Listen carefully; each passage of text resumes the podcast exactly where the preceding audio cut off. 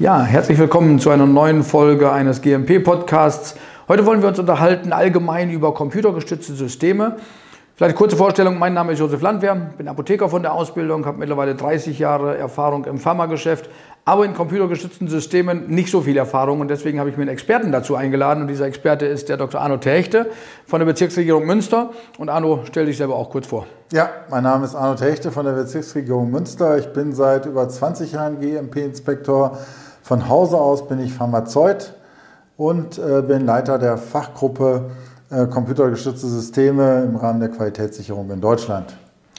Ja, und wir bleiben hier beim Du, ne? wir kennen uns schon so lange mittlerweile. Ja. Und äh, ja, die erste Frage, die ich hätte, wäre das Thema Datenintegrität. Hört man immer wieder, wenn ich so in Firmen unterwegs bin, Datenintegrität. Was ist das überhaupt? Was müssen wir da beachten und äh, was, fordern die, was fordern die Inspektoren? Ich weiß, es sind jetzt schon drei Fragen, aber ähm, vielleicht fangen wir damit an. Was ist überhaupt Datenintegrität? Was erwarten Inspektoren?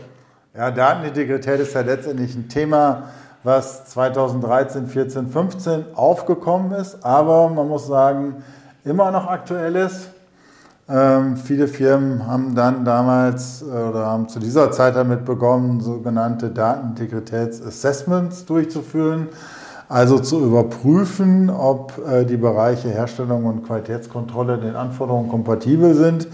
Was sind denn letztendlich die Anforderungen? Die ergeben sich natürlich primär aus dem, äh, Anhang, aus dem Kapitel 4 Dokumentation und dem Anhang 11 äh, computergestützte Systeme, aber parallel dazu haben sich beginnend mit, den, mit der ähm, englischen Behörde, haben sich Guidelines entwickelt.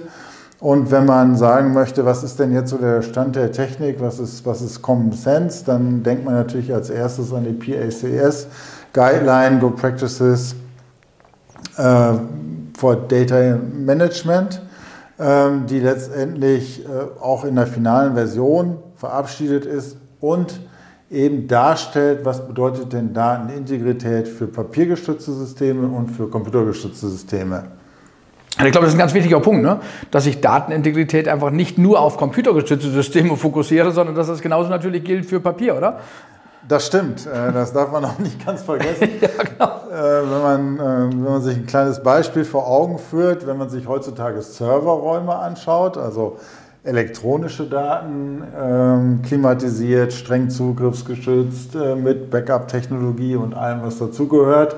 Wenn man sich dann teilweise Papierarchive dazu anschaut, Paletten in irgendwelchen Lagerräumen oder irgendwo in offenen Bereichen, also das was für die einen gilt, gilt auch für die anderen und umgekehrt.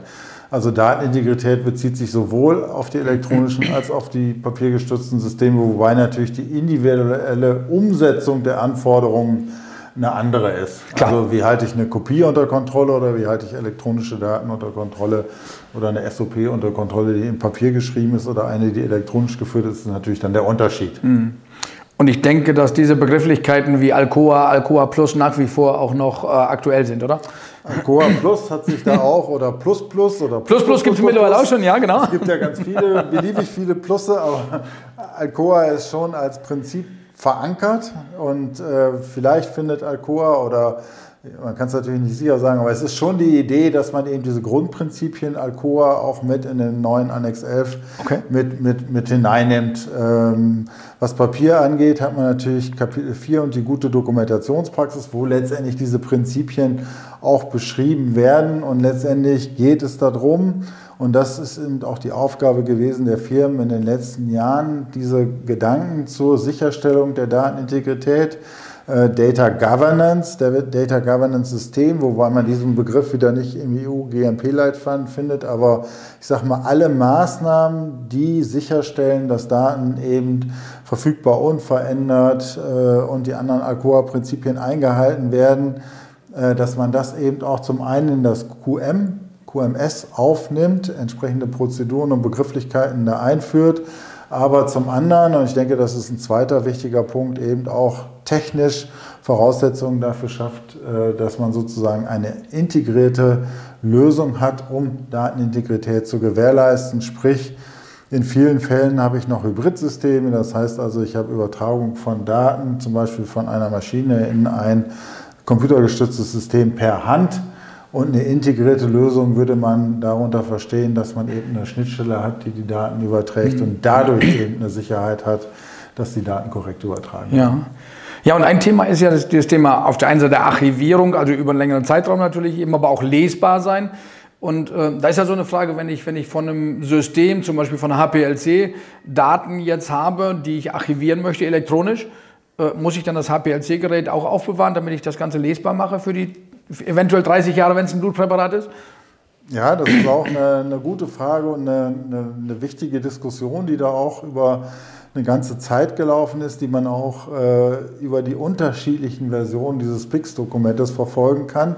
Also Daten entstehen in, in vielen Fällen in proprietären Formaten, sprich ein HPLC, wie du gesagt hast, oder ein äh, Equipment aus der Herstellung oder ein ER oder ähnliches liefert Daten in einem bestimmten Format, muss ich jetzt dieses bestimmte Format erhalten, wenn ich Daten archiviere, oder muss ich es nur für eine Zeit lang erhalten und kann dann in ein äh, non-proprietäres, allgemein äh, verfügbares Format, wie zum Beispiel ein PDF-Format, ähm, umsteigen oder die Daten dahin umwandeln. Äh, Voraussetzung ist natürlich, wenn ich Daten von einem proprietären Format in ein nicht proprietäres Format umwandle, dass ich die Gesamtheit der Daten und Metadaten erhalte, was nicht ganz trivial ist. Aber zum anderen äh, kann ich natürlich dadurch gewährleisten, dass ich nicht unter Umständen ein technologisches Museum vorhalten ja, genau. muss, um dann am Ende nach, nach zehn Jahren vielleicht noch die proprietären Daten lesen zu können. Mhm. Und wenn man sich das neue PIX-Dokument anguckt, äh, da steht eben drin, dass man risikobasiert eben entscheiden kann, diese proprietären, dort wird der Begriff dynamische Daten benutzt, äh, in statische Daten, non-proprietäre Daten umzuwandeln und dann für den vorgesehenen Zeitraum zu archivieren. Mhm.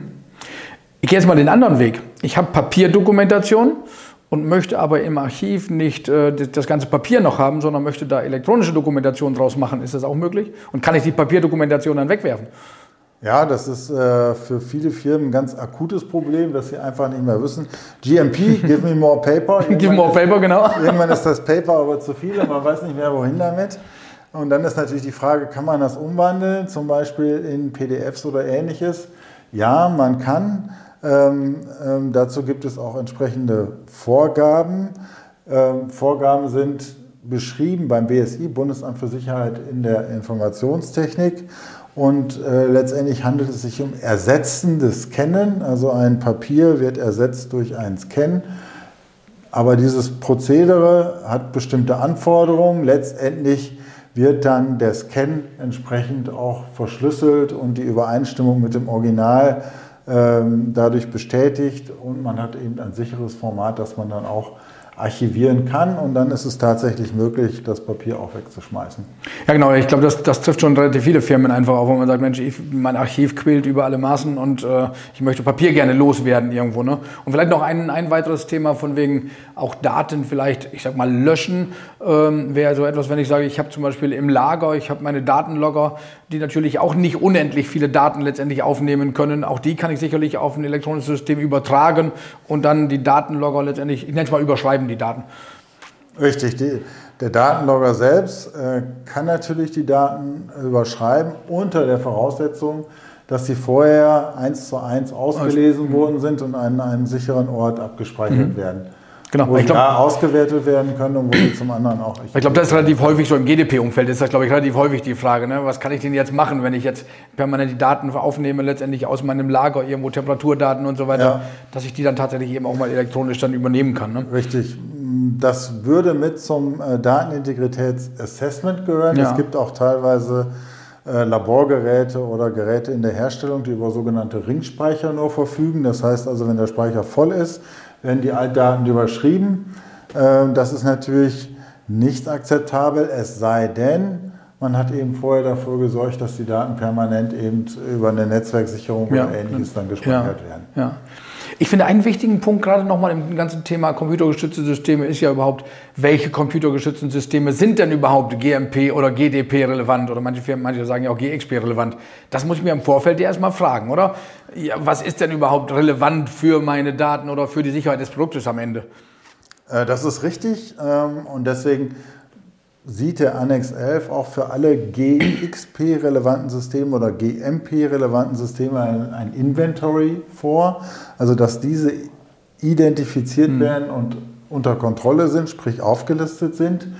Äh, und wichtig ist, wie kommt man denn zu dieser Entscheidung, ob ein System GXP-relevant ist, ja oder nein? Dazu muss letztendlich müssen da ein Fragekatalog oder Entscheidungskriterien definiert werden, die man sozusagen für ein System dann auch ja. abarbeiten kann.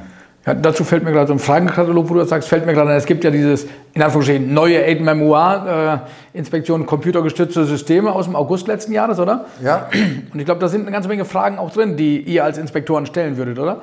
Richtig, da sind eine ganze Menge Fragen drin. Äh, wir standen, von der, wir standen letztendlich vor der Problematik, dass das bestehende Aid Memoir bestimmte Technologien nicht adressiert. Mhm ähm, und äh, tatsächlich aber Annex 11 und äh, Kapitel 4 noch nicht überarbeitet worden sind.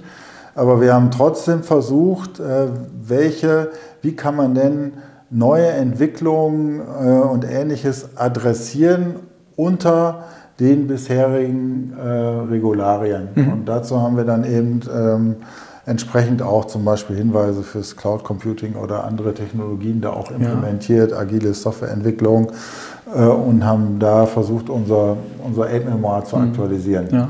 Also für diejenigen, die es nicht wissen, äh, diese Aid-Memoirs gibt es eben entsprechend auf der Homepage der ZLG, zum Beispiel im Qualitätsmanagement-Bereich. Also googeln einfach ZLG Qualität, da findet man die relativ schnell. Ähm, und ich finde es ja auch ganz hilfreich, auch so in Vorbereitung auf Inspektionen gerade sich sowas anzuschauen. Ich finde auch gut, dass die öffentlich sind daneben. Und du hast gerade schon angesprochen, Cloud Computing.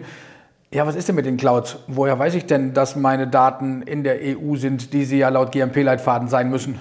Ja, das sollte man äh, letztendlich mit dem Anbieter, dem Cloud Service Provider, vereinbaren, vertraglich regeln und im Namen der Qualifizierung dann auch äh, verifizieren. Ähm, aber grundsätzlich muss man sagen, das ist auch ein Trend, der sich über die letzten Jahre erheblich verändert hat. Äh, ich sag mal, über die letzten zehn Jahre, am Anfang waren es kaum Firmen, die GXP-kritische Applikationen äh, zu Cloud-Service-Providern oder über einen Cloud-Service letztendlich hosten. Mittlerweile haben viele große Firmen auch schon die Strategie Cloud First. Mhm. Das heißt also, es wird nicht erst nach einer On-Premise-Lösung gesucht, sondern erst wird geguckt, ob es eine Cloud-Lösung gibt. Deswegen ist es ein akutes Thema und deswegen muss man sich damit auseinandersetzen. Die Grundprämisse, die man immer im Auge haben muss, die kann man eigentlich auf alle Systeme legen, ist, also es dürfen weder die Patienten ähm, äh, die Patienten noch die Produktqualität noch das Ausmaß der Qualitätssicherung dürfen mhm. irgendwo äh, schlechter werden, dadurch, dass ich Outsourcing oder ähnliches ja. betreibe. Und wenn ich jetzt in AMG schaue, Paragraph 64 sagt ja, wenn ich extern Daten archiviere, dann muss ich das Unternehmen auch äh, mit angeben, mit melden, wie auch immer. Das heißt, ich müsste diesen Service Provider auch melden? Richtig, also es besteht zum einen eine Anzeigepflicht nach 67 und zum anderen eine Überwachungsmöglichkeit nach 64. Ja, ach, stimmt, 67. Tatsächlich wird die, äh, nicht, wird die nicht regulär für Cloud Service Provider genutzt. Also es gibt Inspektionen von Cloud Service Providern. Äh, ehrlicherweise werden die dann häufig auch im Inland durchgeführt. Mhm. Das wäre dann letztendlich auch, äh, wenn man das jetzt nur aufs Inland beschränken würde, im Ausland werden sie kaum gemacht, wäre es auch ein bisschen eine Diskriminierung der Cloud Service Provider im Inland. Ja, genau. Äh, deswegen denke ich, sollte man das eher auf die Fälle beschränken, äh, wo es hm. einen Anlass gibt. Aber ich als der Hersteller oder der pharmazeutische Unternehmer, ich muss es melden. Richtig. Laut 67 müsste ich ja melden, genau, ne? also weil, ich ja, weil, ich ja externe, weil ich ja externe Daten archiviere, wo, genau. ne? dementsprechend genau. äh, müsste ich es melden. Genau. Das ist ganz interessant, ja. Ich weiß nicht, ob das, jede, ob das jedes Unternehmen macht. Ich würde mal sagen, also ich würde mal behaupten, ja. nein, aber. Sozusagen die Dunkelziffer der Nichtmeldenden, einen gewissen Prozentsatz. Ja, das ist ganz interessant. Ich meine, letztendlich, die, Paragraph 67, mir ist tatsächlich, ich bin seit 30 Jahren im Pharmageschäft, mir ist das auch erst vor 5 oder 6 Jahren aufgefallen, dass man das melden muss tatsächlich, weil das ja in ja. 67 so ein bisschen versteckt ist. Ne? Ja, ähm, im, im Zuge der Umsetzung, Gewebegesetze und ähnliches, ist eben Passungs dazugekommen, dass eben auch alle mit der GXP-Tätigkeit in Zusammenhang stehende Daten mhm. eben entsprechend auch, äh, dass da die gleichen Anforderungen gelten und dass eben diejenigen, wenn ich dann externe ähm, ähm, Parteien habe, die da beteiligt sind, dass ich das dann eben auch melden muss. Gedacht wurde da eigentlich an die 20b Gewebeeinrichtungen, Gewebeeinrichtungen. unter anderem. Äh, und man hat jetzt nicht direkt an Cloud Service Provider gedacht. Ja, ja. Gut, letzter Punkt, du hast schon ein paar Mal angesprochen, Annex 11. Äh, es gibt ja ein Konzeptpapier zum, zum Annex 11 schon mal mit 33 Punkten, die da betrachtet werden sollen. Hört sich für mich an wie, es wird komplizierter, es wird detaillierter, es wird. Aber vielleicht fasst du diese 33 Punkte einfach mal zusammen. Du musst sie nicht alle auswendig aus, aufzählen hier. Ich weiß, du könntest das wahrscheinlich, aber äh, nein. Aber was sind so die wichtigsten Punkte, die da, die da besprochen werden, die da besprochen werden sollten? Ja, also das, das ursprüngliche Ziel, warum hat man gesagt, möchte man Annex 11 äh, revisionieren? Ist zum einen, äh, dass man das Thema Datenintegrität einbauen muss. darum geht es. Äh, das zweite, der zweite Punkt ist, dass man ähm, auch immer mehr mit Cloud Computing zu tun hat, also externe Services, darum geht es. Der dritte Punkt ist, äh, dass man neue Technologien mit aufnehmen muss. Da sind wir beim Stichwort, was man jetzt auch in allen Medien rauf und runter hört, KI. KI ja. findet auch massiv den Eingang in, ähm, in die Pharmaindustrie. Ähm, und unter dem, wenn man jetzt sich auf die Detailpunkte anschaut, wird man zum Beispiel unter dem, wenn man das unter dem Thema Datenintegrität subsumieren möchte, findet man auch viele Punkte, die sich mit Audit Trail und Audit Trail Review beschäftigen. Ähm, also da, aber es ist, stimmt, da ist der Trend auch eher dahin, dass ich etwas detailliertere äh, Anforderungen in diesen Annex 11 hineinbringe. Das heißt, das heißt, wir werden wie bei anderen Annexen auch äh, jetzt dann mehr Dokumentation dann hinterher noch haben oder mehr Anforderungen noch haben. Ich sage mal, wenn ich an Annex 1 denke, der jetzt über 50 Seiten hat, vorher nur 15 ja. Seiten, werden wir wahrscheinlich beim Annex 11 dann ähnlich landen, irgendwo bei, bei dieser ja. Anzahl Seiten, oder? Ich hoffe es nicht, aber das ist ja eine Gruppenarbeit. da muss man sehen, was dahinter rauskommt. Ja, genau. ähm, was können wir vom zeitlichen Rahmen erwarten? Wann, wann kommt der Annex 11? Ähm, offizielle Timeline ist nächste, Ende nächsten Jahres der erste, die erste Version. Mhm. Also die Draft-Version, Draft, Draft, Draft zur, okay. Als Draft zur öffentlichen Kommentierung. Ja. Und dann äh, vom, vom Zeitraum her wahrscheinlich mindestens ein Jahr, bis es dann, bis es dann wenn ja, überhaupt, das hängt, immer, das hängt immer von der Anzahl der Kommentare ab. Wenn man sich jetzt anschaut, das Concept Paper ist kommentiert worden. Das waren so ungefähr um die 500 Kommentare, die da gekommen sind. Das muss man natürlich alles verarbeiten, ja, umsetzen, einarbeiten. Insofern da ergibt sich auch so ein bisschen die Zeitschiene raus. Ja, ich erinnere mich an, beim, beim Annex 1 waren es nach dem ersten, nach dem ersten Draft waren es irgendwie 6200 oder sowas Kommentare. Ne? Also ja, wenn so viele ja. hier auch kommen, dann dauert es wahrscheinlich noch ein bisschen. Ne? Ja, also wie gesagt, dann, dann sehen wir also auch da, was computergestützte Systeme angeht. Wir können uns noch ganz häufig darüber, dazu treffen, wahrscheinlich, wenn der Draft kommt und wenn die finale Version kommt, wie wird es in den Unternehmen umgesetzt, weil du bist ja direkt auch mit, mit dabei und ähm, ja, sorgst hoffentlich dafür, dass es nicht zu kompliziert wird. Ähm, ja, vielen Dank für, die, ja. für den kurzen Gerne. Einblick eben auch in das Thema computergestützte Systeme, Annex, Annex 11, was letztendlich kommen wird. Ja, wir wünschen Ihnen und euch viel Spaß bei der Umsetzung und sehen uns hoffentlich beim nächsten Podcast wieder. Bis dann. Tschüss zusammen. Tschüss.